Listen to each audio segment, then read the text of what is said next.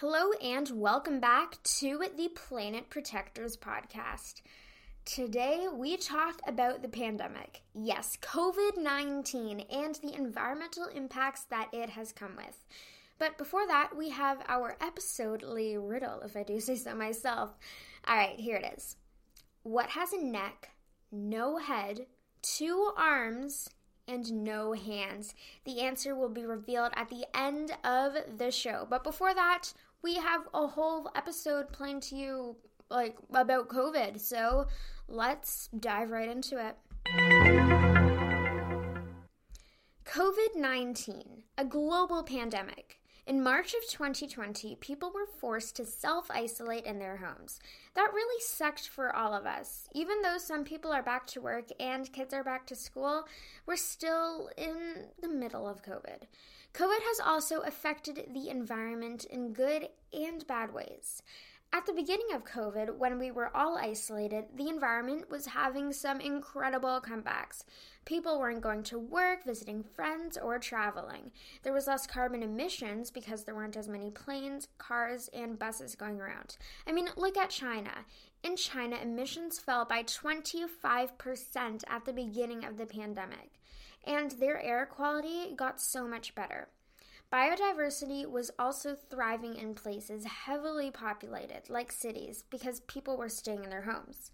Coyotes were seen in the Golden Gate Bridge. Dolphins were in the ca- were in the canals of Venice, Italy. Deer were grazing just a few miles from the White House, and foxes were in the beaches of Toronto. All great, right? Well, I mean, not necessarily. Just when we thought the environment was improving, we also started to rely more heavily on delivery trucks for food, self care products, and other things. These trucks, of course, use gasoline and oil, which creates air pollution and contributes to climate change. In addition, the use of single use plastics has increased dramatically. Grocery stores wouldn't let us bring in reusable bags, coffee shops wouldn't let us bring in our reusable travel mugs, and plastic gloves, shields, and disposable masks are now filling up our landfills and waterways. And what about all the deliveries that we were getting? Well, if you really looked at the packaging, the like it's a huge it's a huge box but the product is so tiny and it's so heavily wrapped and plastic wrapped and i've seen like these air bubble plastic things some on some amazon deliveries also um have you gone out to dinner recently on an outdoor patio? Because it's cold outside, restaurants are pulling out their outdoor heaters, but they actually have environmental impacts of their own.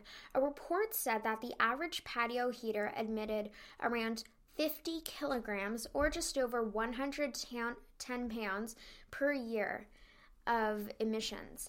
And in six months, it could like do the same damage as a gas stove. So, yeah, I mean, I don't know what to say about that. Also, China's emissions have gone back to their pre COVID numbers. So, again, not the best. So, those were some really nice facts and then some pretty hard facts. So, how can we stay environmentally friendly during the pandemic? Here are a few tips on how to stay um, eco and help the earth during COVID 19. Number one, save water. Water is a privilege to us. Some people need to go through hardship just for their daily dose of water. If there was no water on our planet, there would be no life on our planet. So, why do we have to save water? Well, saving water can help, well, it can help clean water and pure it. It can also means that we are using our planet's water supply responsibly. So, how can you do that? Well, you can take shorter showers. This one has been one of Planet Protector's challenges for a while now, and it's time that we start doing it. The average shower length is eight minutes, and really, all the, the length of a shower necessary is two to five minutes. So next time, try not to sing, and if you are, just don't finish the song. I feel guilty to it sometimes too. Um, whatever you do that keeps you in the shower for so long, just try not to do it. Just, you know, kind of wash, shampoo, soap, and then rinse and then out of the shower. And like like it helps with your bill too, and it helps the environment. Also, don't have the tap running when you're brushing your teeth because that can waste a lot of water. Number two, we have saving energy. Energy is a super important thing. In 2019, Canada had 34% of its energy dedicated to non renewable.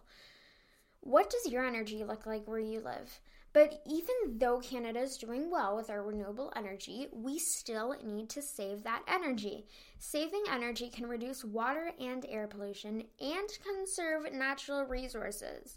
So, how can you save energy? Well, you can, as people know, turn off the lights when you're not in a room. Do that. You can also you can also plug your phones in on airplane mode. They will charge faster. I tried that once on airplane mode. They actually charge faster. Um, and another thing that you can also do is at night when you're going to bed, don't keep your like unplug everything that you can. So like if there's if you if your computer is fully charged, unplug the plug into the wall. That will also save energy because there's still energy flowing through that that circuit. All right, lastly, number three, we have cut down on plastic. This is really hard to do because plastic is pretty much in everything these days. We are using more plastic in COVID as well.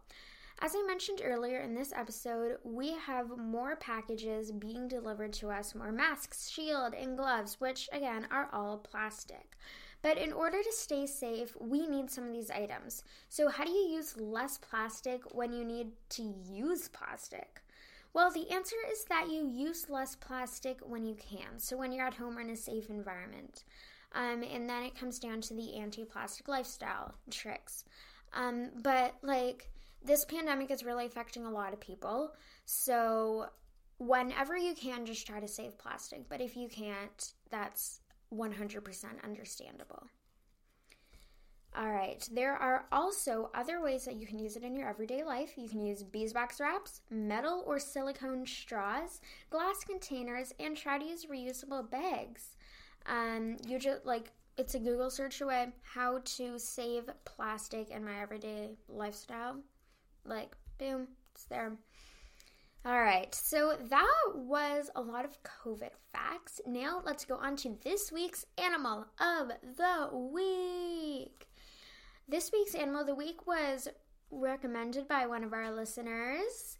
This week's animal is furry, cute, red, and was one of the pixel animals on our Instagram page. Do you know what it is? This week's animal of the week is the red panda. These solitary animals are territorial animals. These pandas live in the temperate forests of the eastern Himalayas. Their trail is their tail, not trail. Their tail is also between 30 and 60 centimeters long. Red pandas, like their other relatives, the giant pandas, both eat bamboo, but the red panda's diet isn't just that. They also eat acorns, roots, eggs, and fruit. But unfortunately, their population is decreasing. The decline has put these pandas on the endangered list, and their numbers are still decreasing. Now, there are less than, are you ready? There are less than 10,000 individuals left. This is mainly due to deforestation. You can help by donating to places that help these pandas. And also, you can help by saving paper. All right, well, that was a super packed episode from how to have an eco COVID experience to facts about the red panda. Before this episode ends, let's hear the riddle one more time, and then you can pause the podcast to think of what the answer is. Here's the riddle What has a neck, no head, and two arms and no hands? All right, um, you can pause the podcast because I'm going to reveal the answer in five, four, three, two, one. Okay, the answer is drumroll, please. Brrr a shirt. Did you get that? Yeah, it's a shirt. Um, have a great rest of your day, evening, night, morning, whenever you're listening to this podcast. Uh, have a great rest of your day, and remember to stay eco. See you next time.